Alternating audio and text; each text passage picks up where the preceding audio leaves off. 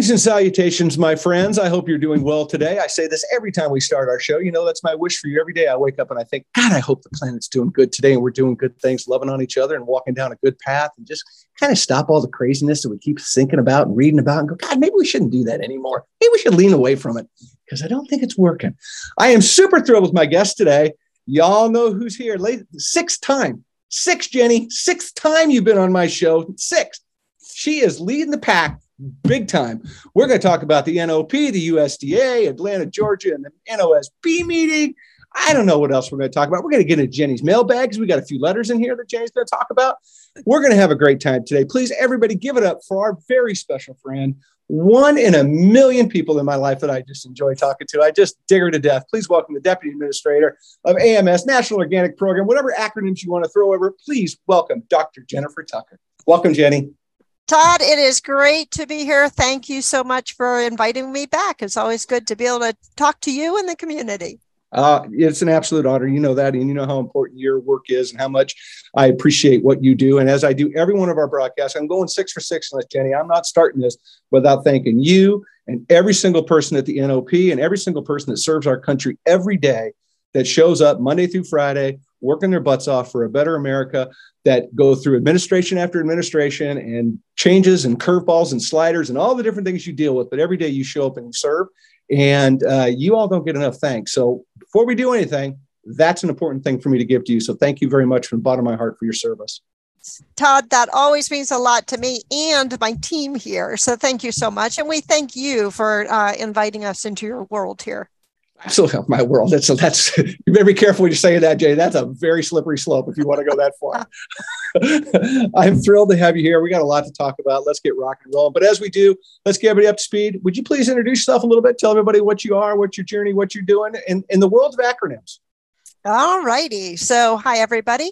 Uh, I'm Jenny Tucker. I am uh, what's called the Deputy Administrator of the National Organic Program. Uh, we are a program within AMS, acronym number two, Agricultural Marketing Service, which is part of USDA, U.S. Department of Agriculture. So, uh, Deputy Administrator simply means that I lead uh, the NOP.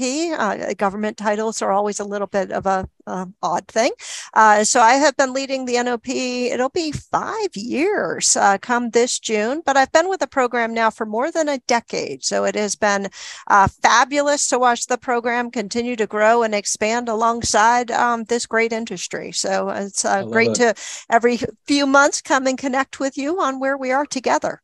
I love it. I absolutely. Well, let's get everybody up to speed for those those first timers, some newbies out there in the world. If you wouldn't mind, just give us a quick 411. What is the National Organic Program and how does it work? We are the regulatory program that oversees organic agriculture in the United States and is truly a global program because there are farms and businesses around the world that are certified to the USDA organic standards.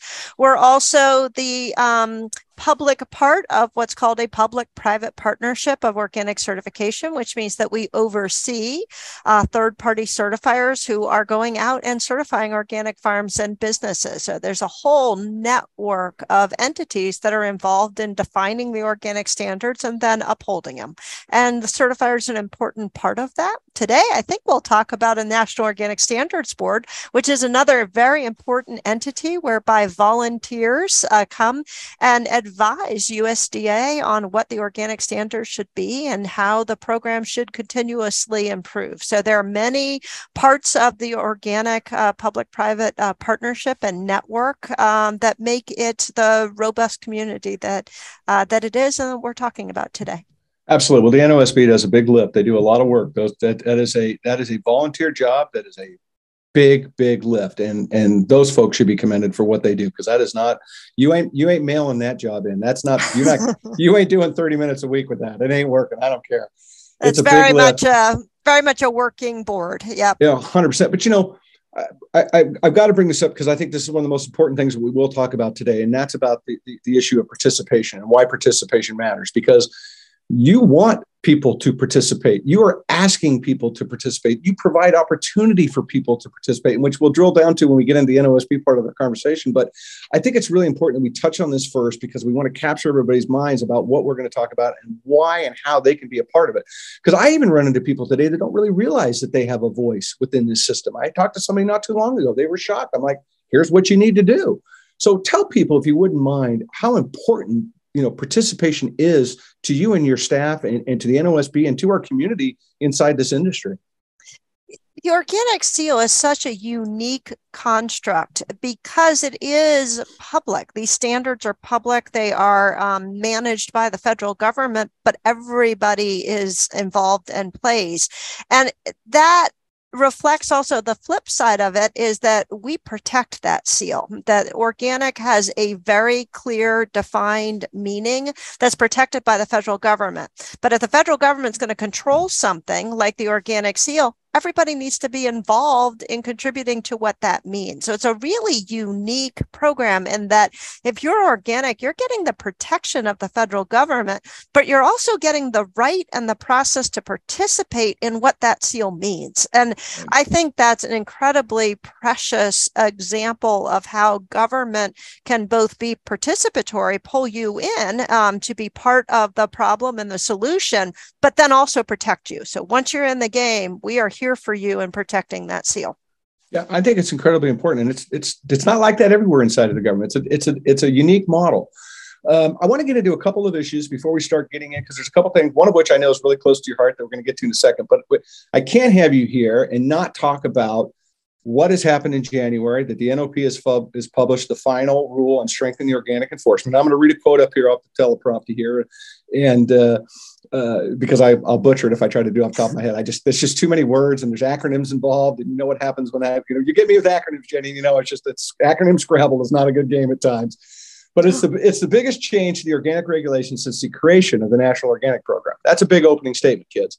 These rules close gaps in current regulations and build consistent certification practices to detect and prevent fraud, improve the transparency and traceability of organic products across the supply chain, protect organic integrity, and support continued growth of the organic marketplace. That's a big, bold statement. That's a big lift. That is not a small project. Y'all didn't do that on a Thursday, trust me. So, a couple couple questions to throw at you there. A, what is it? Let's get people up to speed a little bit about what it is, and then I want to talk a little bit more about its impact if we can. Okay, sounds good. Organic has been wildly successful, uh, and it's been um, more than 20 years since the original set of regulations were published, and we've done rulemaking in the meantime. Um, but as the uh, industry has grown and expanded and increased its complexity, um, gaps have come up um, where when they wrote the rules 20 years ago, they weren't thinking about certain circumstances because they hadn't happened yet. Mm-hmm. Uh, now we're talking about worldwide, long, complex supply chains that no one was envisioning when they initial rules were written. And in our enforcement work, uh, we have uh, discovered what works and what doesn't work and where our gaps are. So when we do an investigation, um, it's sort of like one of those uh, hour long procedural dramas on TV where right before the ad, it looks like the trail might be lost. We know where the trails are lost, and right. this rule helps to fill them. So as the world changes and businesses expand into new areas like organic, regulations need to change change with it. And so that's what this really is. It's an update to the regulations to reflect a growing and very vibrant industry that needs to continue to be protected as it grows. And the current rules just, um, eh, they just weren't quite there with today's reality. So it's, um, I think it's a, a, wonderful opportunity for people outside the market to get involved um, and people who have been in the market but not certified to get them under the certification banner. Yeah. How, you know, one of the questions I have about it, which I always think about this about a lot of things, you know, how is this important to the organic community or the better yet, the organic consumer is a better word, right? What, what is, what is going to be the, the big thing? I mean, they're not going to know, you know, the average consumer is probably not going to notice any real difference, you know, at the store level. They might in some respect, but they're really not going to notice much difference, but it is going to matter to them. Can you talk a little bit about that, how it's important to them? Yeah, I think I use uh, um, pick a product in the grocery store that you uh, that you enjoy eating that maybe is in the cereal aisle or the granola aisle. Let's pick cereal. Okay. Sure. And so let's say you are a consumer and you're reaching out for that box of organic cereal. Well, in that organic cereal, you probably have some oat clusters and some raisins and some almonds and maybe some some chocolate and maybe even some of those really good yogurt covered um, whatever's. Um, every item in that box, if it's labeled as organic, um, all of those ingredients need to have come from a certified farm. So I our vision with this rule is you should be able to take that box and we should be able to track every single one of those cereal components back to the farm that created it ultimately organic products are about orga- food production that works in concert with the environment where the environment and ag are working hand in hand. But unless we're protecting that supply chain you don't know that that happened. So we got to protect the supply chain for every single one of those ingredients. So they're shipped across the country. They go to a manufacturing facility. They're combined um, uh, from all over the world. You know throw some cinnamon in there. It comes from Absolutely. another country. Don't you want to know as a consumer that I can trace that here in my little office in DC. We can trace that back to the farm it was uh, grown in so that you can know um, that that product was developed emphasizing natural processes and in- ingredients with no GMOs, that soil health was supported, water quality was supported, biodiversity was supported, and that we can find all those ingredients back to the farm. I think that's a really cool concept and it's very unique uh, to uh, organic. So, as a consumer, um, if I'm going to buy something with that organic seal, you can see it on the quilt in the back there. I want to know uh, that I can do that traceability. That's what this rule is about. Yeah, I think it's incredibly important, and I think you know I love the fact that we've you know we're pivoting because we're growing like weeds. The world is now you know the world is a big part of the organic industry today. Um, but something I have to come alongside, and I think it's really important to, to point out, is that integrity is the backbone of this industry. Um, you know, having been around this industry for a very long time, when there was no, there was none of this back then, right? It was, it was just yeah, I was organic because I gave you the secret handshake type of a deal. Um, there was those people, right? There was, there, it was what it was. Integrity is all that, you know, I, I say this all the time. Integrity is really the, something that, that, a person truly owns, right? And once you lose that, it's really hard to get that back. And so for us to put emphasis into integrity all through that supply chain on a global scale, big undertaking for one, but incredibly, incredibly important on another. So kudos to the work. That was, like I said, you guys didn't do that on a Thursday. Yeah. Integrity is such an interesting concept because we talk about personal integrity and then we also talk about supply chain integrity of making sure that all of those ingredients can be tracked across the supply chain. And the cool thing about is organic is they work together. Is that personal integrity is ultimately what uh, links to system integrity and it's all represented by that that label. And so that's a, an incredibly cool and precious thing. It is. Well, we got some. We actually got a, a, a, question about that for your mailbag later, so get ready. We got another one coming at you, but I'm, I'm going to save that till the end. You know, we got a little something at the end to be looking forward to. I got to get in. I got to get into a project I know is near and dear to your heart, and I, you know, I, I because I, got to do it because you're here, right? You would be mad at me if I didn't bring this up. Can you talk a little bit about the Human Capital Initiative? What it is, how's it going? You know, where it's going? Give us a quick update.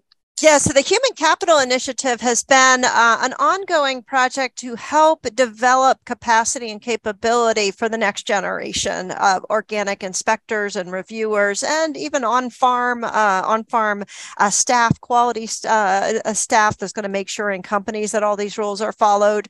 Uh, we funded nine different organizations to do projects. We are now in the process of packaging all of those different projects, all the good work that came out of those uh, into um, into pr- work products that follow a roadmap. And so it's in the Organic Integrity Learning Center. We've launched our first kind of compilation of products that talks about, for example, if you wanted to start a mentoring program, how would you do it? So here are some um, instructions on how to set up a mentoring program. Here are all the different dynamics you should uh, think about. Um, and so we're packaging these different pieces for different audiences. If you're a university professor and maybe you're teaching sustainable ag and you want to do a module uh, on organic, um, here's a, a, a, roadmap on, on how to do that. So the goal is really to infuse organic throughout both formal and informal uh, education programs so that, you know, 30 years from now, when it's time to overhaul the regulations, that we'll overhaul them before that. But um, the idea would be that we'd have the, the future generations of organic professionals that are continue to be ready to support um, this uh, uh, dynamic field. Yeah, well, it goes back to what we talked on earlier. It's about you know the opportunity to participate is there for the taking. Yeah, right? you know, there's a wonderful video that one of the team members uh, created on. Uh, it's a, it's kind of an overview of um, recruiting for organic inspectors, and uh, one of the interviewers uh, interviewees in the video talks about um, how uh, being organic inspector is really an entry point into the broader uh, field of organic, and the possibilities are really endless. Organic is such a microcosm of the entire food supply and all the different um, uh, the different commodities, different processes. It's just that layer of um, uh, organic on top of a, a broader food system, but it's specialized enough that once you get into the field, there's just so many places you can go. And the Human Capital Initiative is designed to help people access and understand that roadmap. I love it. I mean, again, as we said, folks, it's it's not hard to participate. You just got to get on board to do it, and it is welcomed just think about that. It's welcome. They want you. They want yeah. you. We do. we really do. Yeah. I love it. Well, let's talk about the National Organic Standard Board meeting coming up uh, April 18th to the 27th in hot Atlanta, Georgia which will be an exciting place to have it. That's a great city. People will enjoy that. It's a fun place to be. Public comments for people, again, to participate and let your voice be heard. Let people understand what's concerning you or what have a, a topic out there that you is passionate about. You have an opportunity to, to share what you believe in or where your heart lies on topics which they want to hear you. Those are from uh, April 18th to the tw- and, and the 20th, not in between, not the 19th, the 18th and 20th a lot of numbers in front of me, Jenny. You know, I'm that public high school math's coming out. I'm trying to have a hard time between 18 and 20 right now.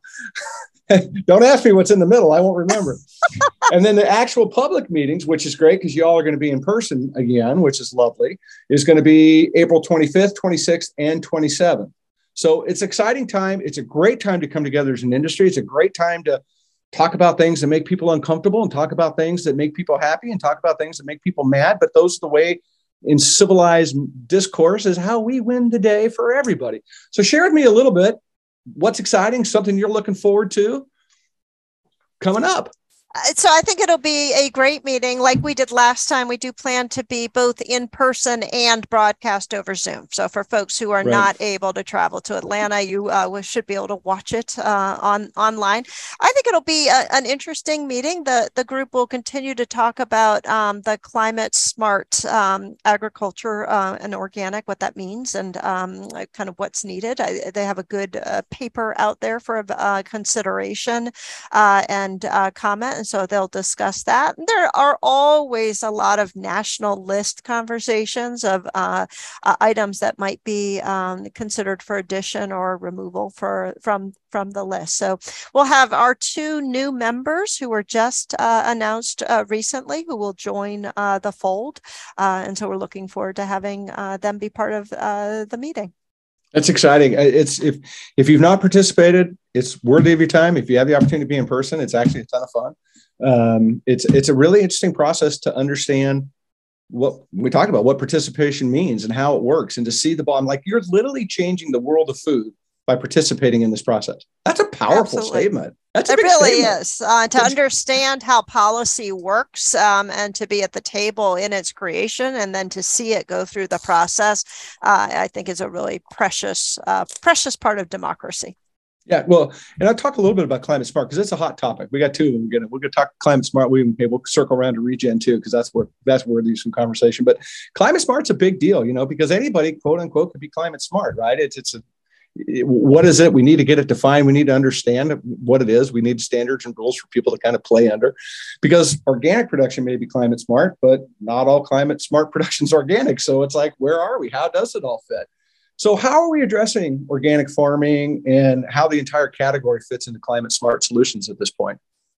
Yeah, there are so many things about organic that are climate smart. So I talked a little bit earlier about a sort of soil health and water quality. So water health, preserving, uh, conserving uh, resources, minimizing uh, the use of synthetics, um, and uh, really working with the environment uh, to support biodiversity. All of these uh, parts of the, the regulations are, are very natural, um, literally and figuratively ways of uh, supporting climate climate health. And so uh, we do uh, celebrate organic as having many, many practices that are, are climate uh, climate smart. And I think it's an important conversation for uh, for the board to to have. Certainly, there are things that are non-organic that are also climate uh, smart but organic really touches so many pieces of the climate conversation from material use to uh, production methods uh, to soil building to water conservation. There's so many different ways in organic because organic does um, use of site specific conditions. So if you're in an area that doesn't have a whole lot of water, you can still be organic and use practices um, that are, do uh, uh, work collaboratively with with local local environments and local realities uh, to provide the organic option while still protecting the climate. Yeah, well, you know, I, I think it's so important that this industry embrace this because it, we should be raising the bar on agriculture and climate issues, in my opinion, because of what organic is, what it represents. It's not, I think it has an opportunity to open up some eyes and ears and minds of, of others about what we can do. And I think this is really a very, very important topic for the industry to embrace. And I, I commend the work that's being done. I think it's it's it's going to be a very interesting conversation to be had. And one angle I want to throw at just to, to think about because you know we've got this thing we've got certified organic greenhouses we've got emerging ag technology and stuff and that you know that that changes things real quick in a lot of ways. How's that conversation going? Where is that sitting with everybody in climate smart? Are we just everybody kind of coming together or where are we at? You know, I think um, there are folks uh, in the organic community that um, have not, let's just say, uh, don't embrace uh, all of those uh, new new technologies. Uh, so I think uh, there was a um, uh, some legal action that uh, challenged USDA's uh, decision to allow hydroponics. That legal uh, challenge is now over, um, mm-hmm. and the, the courts in an appeal upheld uh, USDA's determination that hydroponics are allowable under the Organic uh, Foods Production Act. I think there's ongoing conversation about the standards uh, related to greenhouses. I think there is, uh, and other CSAs, there's an acknowledgement um, that there are distinctions between how certifiers are looking at that. So we are uh, considering kind of next steps with that and what a potential work agenda item for the board might look like. We have not published one uh, yet for the board to uh, to look at. I think there are still a lot of conversations um, sure. sort of happening in the community about what those standards could uh, could and should uh, look like. So I think that will be part of the public sphere get involved um, uh, opportunity for participation in the future it, it will uh, it's not on the, the, formal agenda that particular aspect sure. of the standards is not on the agenda for this meeting yeah, but like I said, I, I just think it's it's it's really important that if, if organic is quote unquote the gold standard, I just think it's important that we keep raising the bar. And I think raising the bar in ag technology is an obligation that we should do because I live in a world, Jenny, in my mind, where I'd love to feed all 10 billion people plus the aliens on this planet organic food right? That's always been my goal. Never, you know, so it's, it's a high, it's a high lofty goal. So I always try to hold everything up to a high standard. I know you do. I know the NOP does. I know the NOSB does. And it's important that we remember that. I think it's just, it's a challenge. It's a challenging topic. I get it. I understand both sides of it. I know where my mine is. Mine is to feed more people organic food, and, and then let's start the argument with me there, and then we'll go whichever side we take it. But I think it's so important that we raise the bar on ourselves and then raise the bar from that. You know, lead by example, and this is one of those opportunities that we can lead the industry, the food world, by example. And I think it's powerful. So kudos to everybody for rolling up their sleeves on this. I think it's important. Agreed. Well, yeah, yeah. Thank you. I want to talk about regen because there's another crazy topic that's uh, floating around out there that you know it's another these deals where yeah, you don't have to be organic to be regenerative, and you you know there, there's a lot of back and forth. What does it mean? How do we find it? So tons of com- conversation around it. So talk a little bit of what's happening with regenerative agriculture conversation at the NOP. You know, I'm going to go back to um, the fact that organic is federally defined and protected. Um, and right now, regenerative isn't right? And so yeah. let's talk about what comes with that federal protection. So the standards are defined. You may or may not agree with um, all the elements of the standards but they sure are defined and they sure are available.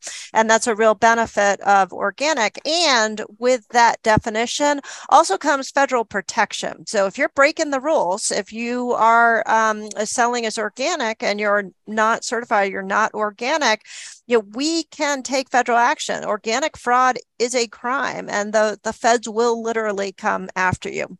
Good. Can't say that about uh, regenerative. People are going to come knocking on your door uh, with their badge. You know, Customs and Border Protection, for example, recently helped us in uh, blocking an incoming uh, shipment that broke um, the rules on the organic seal trademark. So the seal is now trademarked, which means Customs and Border Protection can say, nope, sorry, that item can't come into the United States. It's not certified. It's a misuse of the seal. Show me something with regen that's going to get stopped at the border. Uh, yeah. There is a lot of value in that federal protection of a defined term and defined standard. So uh, it isn't just about wonkiness, it is about the uh, federal uh, government protecting. Uh, organic fraud is rare. Um, but when it happens, we're able to use the full force of the federal government to protect it. And right now, regenerative doesn't have that that mm-hmm. that type of definition or or protection. Yeah, there's definitely some consumer confusion because it's you know it's it's like what is local, right? What is all natural, right? It becomes these these words that just get used over and over, and people like, well, that's the word of the day, so I'm going to get it on my packaging because consumers are going to think I'm better than I am, and, and I agree with you. Again, it goes back to that gold standard, lifting that bar up. Um, I think it's going to be really important that we do it. And one of the things I'm concerned about is consumer confusion, right? Because as we confuse the consumer with attributes that in some ways, I don't want to say meaningless because regen's not, but I mean, until we figured out what it actually means, it doesn't really have a meaning. It, the consumers start to look at these attributes and go, well, organic, okay, well, it's not that important anymore. Well, you know, maybe it's not that important anymore. And that's dangerous for the industry because, again, I'm all about let's keep raising the bar on ourselves, not lowering the bar on ourselves. I think that's where we win the day in the long game, especially for the agriculture community. So it's a, t- it's a tough one. Yeah, I had somebody say recently, and you know, certain things you take for granted because there's just so much a part of your life. Um, but they said one of the smartest things that was ever done was that it's on over your right shoulder, USDA organic, that the seal has the word USDA in it, and that right. you know there are some organic symbols around the world that don't have um, you know that federal uh, designation mm-hmm. within the label itself. And I do think that uh, really can help remind consumers that you know the power of the federal government is overseeing and and protecting this this yeah. product. So that's the word we'd like to get out. I agree, and again, I, am I'm, I'm all about quieting down some of this noise yeah. because I don't th- because I think it hurts. You know, I, I think I think it, it it hurts us in the long game. So I'm I'm very encouraged by the dialogue and pushing the ball down the field in this topic. I commend you guys again for doing it. We need it yeah figuring out what are we united on and what are we going to talk about with a single voice versus what are the dynamics that uh, the questions about the standards that still need to be worked out as part of the process. And so we can ag- disagree on those, but we can still stand united on the seal. And I think sometimes those get conflated as well. I'm not going to say organic is uh, regenerative because you allow hydroponics. I mean, I'm just, right. you know, putting it right. out yeah, there. Sure. And I just, I, I, I find that uh, it mixes problems. Uh, that organic um, has so many elements that are regenerative. And so let that be the case and let that yeah. let's not muddy that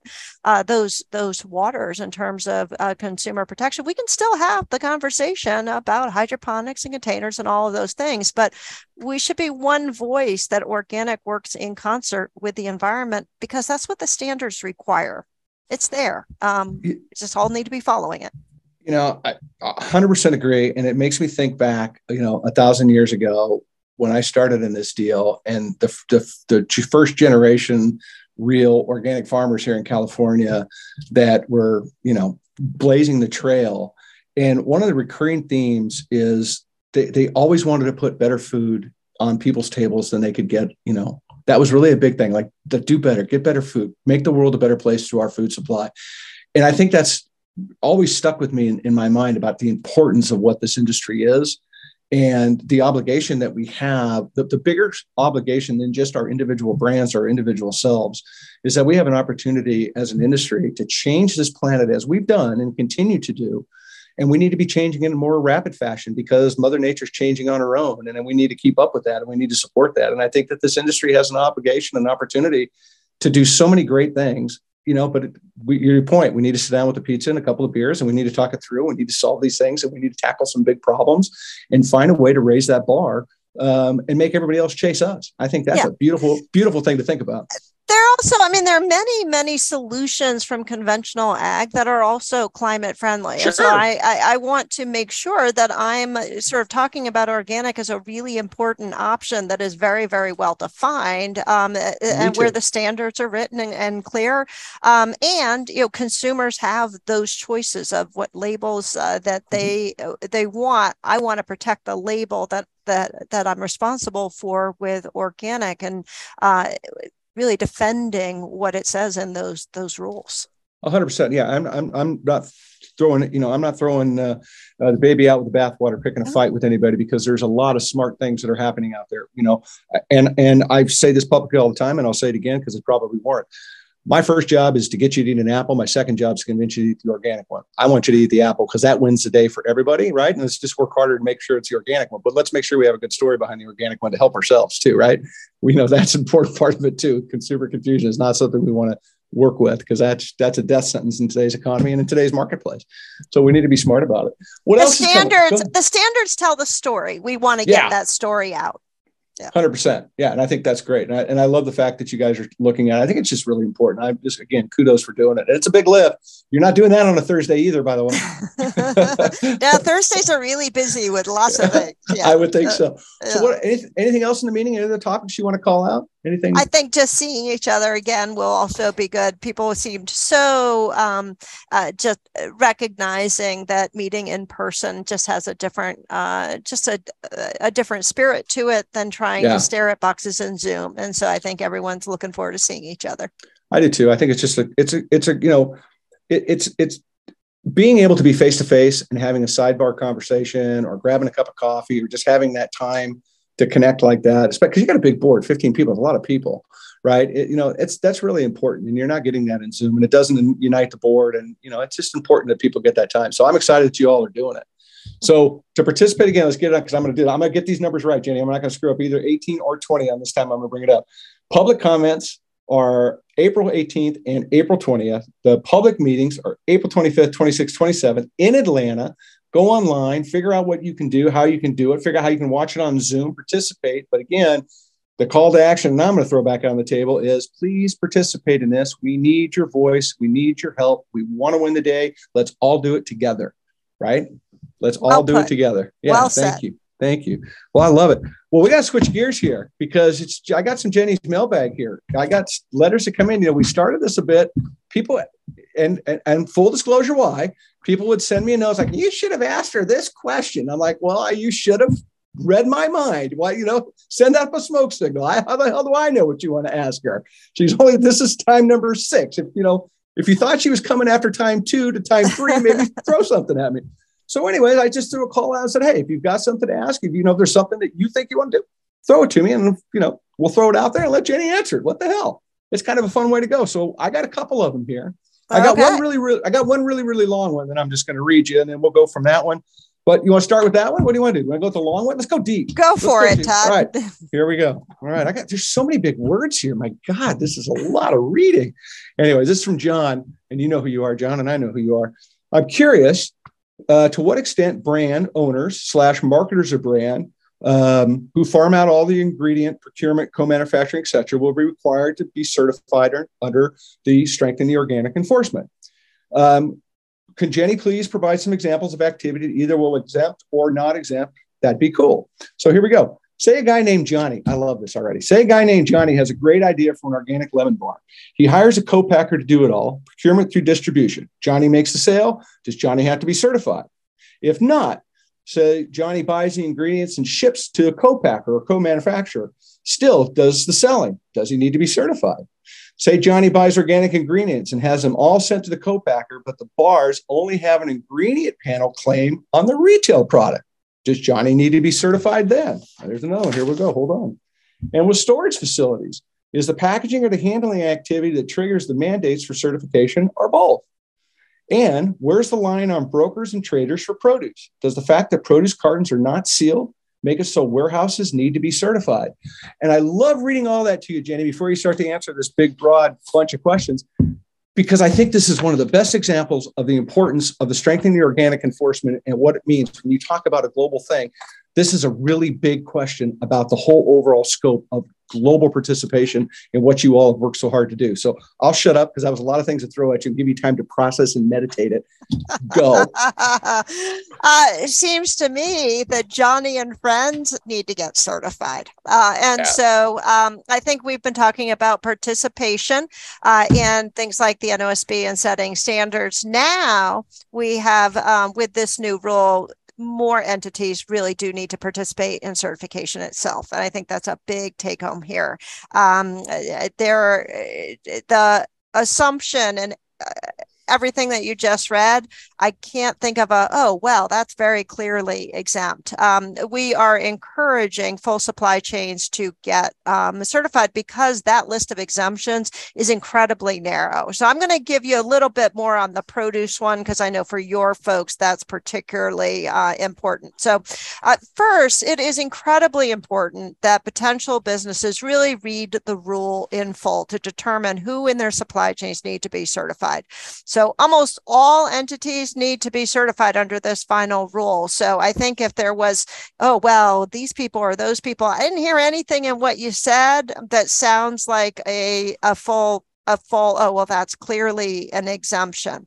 Um, right. Uh, so i think uh, people should read the rule with the assumption that they need to be certified unless they can find the very very specific use case. So we are being cautious not to weigh in too too much on hypotheticals or detailed scenarios because every business is going to be different. So what the rule does is it's written to help businesses analyze their own activities to analyze or, or assess that need for certification Let's dive a little bit into the produce one. Before I yeah. do that, though, let's um, let's see what questions you have on that right no away. no go go no. I'm gonna shut up. You're rolling. Okay. You, you go. So uh, you know it is actually a good question. Uh, so let's talk about produce handlers and their exemptions so uh, it does note uh, that an exempt warehouse uh, can uh, receive store or prepare for shipment packaged certified organic products. And so the question is well what does packaged mean? Um, and so if the warehouse opens and relabels packaged products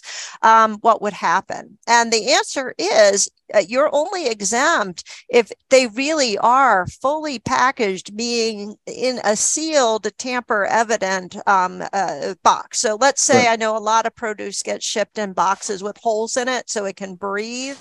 Sure. So if, if all you're doing is um, sort of storage or transport of those boxes where there are holes in it, but otherwise the box is um, it is has a tamper evident seal, so no one can tell that uh, you could tell if it was broken in into, um, that would be an incredibly narrow exemption. But if that box opens and you have to repack it into another box and you're exempt. That product can't be sold as organic. You've lost right. the ability to sell it as organic. So it's really important to remember that the purpose of the rule is to protect back to organic integrity um, the organic integrity by not allowing an uncertified handler to complete a higher risk um, handling activity like as splitting lots or repackaging goods. So you know warehouses all sorts of activities can happen in warehousing that but it's actually processing. So I, I would encourage folks to, I know people are out there right now kind of trying to read behind the the lines to figure out how they don't need to be certified. And I think it, it is the case where more and more buyers are simply going to demand it because it's easier. Um, and there's a whole bunch that happens in a warehouse that's actually handling. Um, and in fact, I would I I would Uh, say there are probably folks out there right now who are uncertified who should be certified under the existing rules, much less right. SOE. So get in line now. We are now a year away uh, from uh, implementation. So now is the time uh, to Johnny and Johnny's colleagues to to go get in line. Because I think the other thing I point out is, do is it easier to just get yourself certified, or do you really want to be fielding calls from other certifiers, from buyers, from Customs and Border Protection, where you have to spend a whole lot of time with your lawyers defending why you fall into an exemption? That could be an awful lot of work to explain to Customs of why you think you fit into this exemption when they stop you at the border because they think you might be making breaking trademark rules. So yeah. uh, I, I do think there are a number of certifiers out there who have um, really figured out how to certify brokers in a very responsible brand owners in a very responsible way that protects integrity without being uh, kind of overly burdensome. So I, I think I uh, trust the process and uh, go ahead and uh, and apply because I think the cases you were talking about there are all cases where certification uh, is either required or simply makes sense. Well, yeah. Well, look, you got people's attention when you start talking about the fact that if a box breaks, like because produce boxes aren't sealed, tamper evident, right? So if right. a box opens up and you repack and you're saying you can't repack it because it's no longer be certified, that's a wake up call to this industry because I'm yep. telling you that is a part of every single warehouse's activity on a daily basis. Yeah, those I often see the light bulb go on when you really think of about yeah. what happens on it. It's it's just it's any business is going to have all sorts of complexity. Boxes break, turns out, you know, or customers change requirements, or you know, a, a box get gets left on um, you know, the back of the truck, or gets left on um, on the concrete floor, and okay, oh, we need to give that, or the you know, the order changes, and you need to be able to split lots. So buy yourself flexibility um, by getting certified, and by the way, it's the law. Yeah, well, there's that too, right? there's that. Yeah. nobody, nobody, need, nobody wants anybody from you know the federal government with a badge knocking on your door at six in the morning, right. unless they're bringing coffee. Although, but I doubt they go. will. Right, I doubt they will. No, but I mean, again, it goes. It's uh, the first thing that pops in my mind after we talked about this, Jenny, is back to the original thing that we said at the beginning of the show. Participation matters, and if you are not participating to understand what this is, you can get your butt handed to you if you're falling asleep at the wheel, not understanding what these rules and these changes actually mean. And that's a lot. It's not like it just, you know, it's not like you guys just did one thing. It's a lot of moving parts to this. And I appreciate the question from John because when he sent it across, I thought, man, this is really in depth, and this really is going to sum up and answer a lot. And, I, and again, that light bulb moment of like, what do you mean I can't put it in another box? I can't repack it. Right.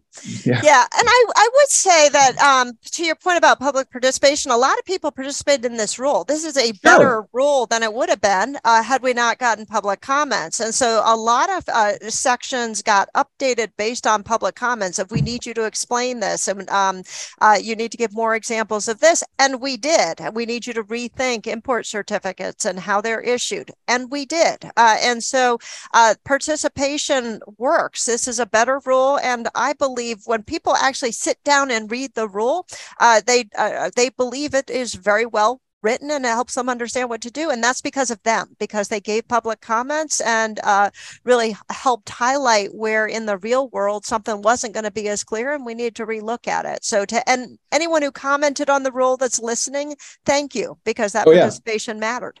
Yeah, and and and, I, and, thank you for clearing up. I didn't mean participation that people were a part of the process because it was a it was a, a lot going on behind the scenes to get to this point. My point is is that there's people reading this for the first time in a news release, or there's people uh, hearing this for the first time going, What do you mean I can't pack in a box? It's a real wake up call to a lot of people. And that's where I come from the angle of participation. Like, yes. y'all better start to pay attention to how this works because it's going to affect your business. And the problem yep. is, a lot of times in businesses, don't see things coming, that effect to their business is far greater than being proactive in the beginning, right? To get control of it. So that's yep. my point about participation. Yep. So if you don't know what this is, if we if we flip on a light switch, then by all means, you all better read a little bit beyond, you know, the, the 400 page press release because you're not going to get enough information to cover your butts. I'm just and saying. You, and you can participate in the future. We're going to keep on doing rules. So it's never too late to come to the table and have your voice um, be part of the conversation moving forward.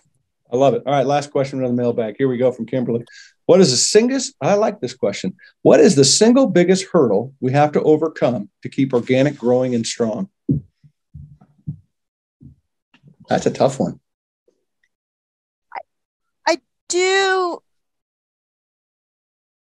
And this is why I've brought it up so many times on this call, making sure people understand how we're protecting that label to keep yeah. consumer trust high. There are a lot of labels out there, and you know I'm okay with that. I'm okay with a lot of labels there. I want folks to understand why the organic, what makes the organic label different, and uh, how we're protecting it to maintain that that trust because it's only those consumers reaching out to pick that product off the shelf that keeps all of us um, uh, uh, farming that way and processing that way. It is ultimately the consumers who make the choice for all of us. And so I think keeping our eye on that on that ball of um, how do we continue to support consumer trust, both through the integrity of our actions, but also how we talk about um, the seal and define it and what it means and what it matters. The fact that you know I tell people um, it just in my family uh, like, well, how do the standards come up with that? You just make that up in your office, Jenny. Jenny, we didn't raise you on a farm. Yeah. My parents say, how do you know it?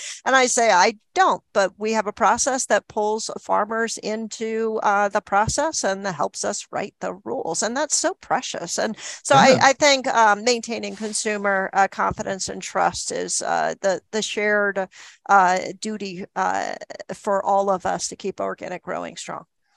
Well, that seems like a damn good place to wrap this up. I Always really good to be with you, Todd. I think it's a great plan.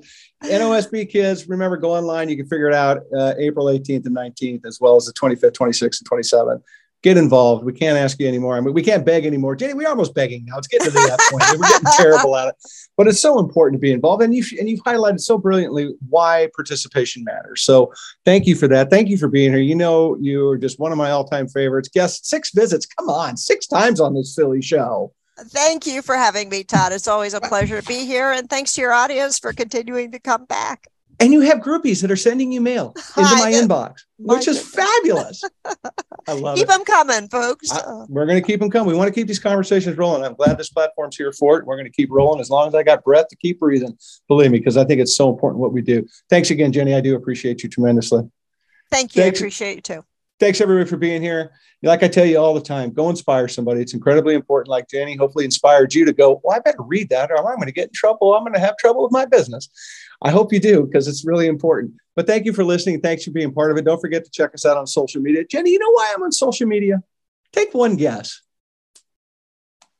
Because nobody lies on social media. It's a bastion of truth and goodness. Did you know that? Fabulous stuff on there. Anyways, everybody, thanks for being here. Much love. Take care of each other. We'll chat soon. See ya.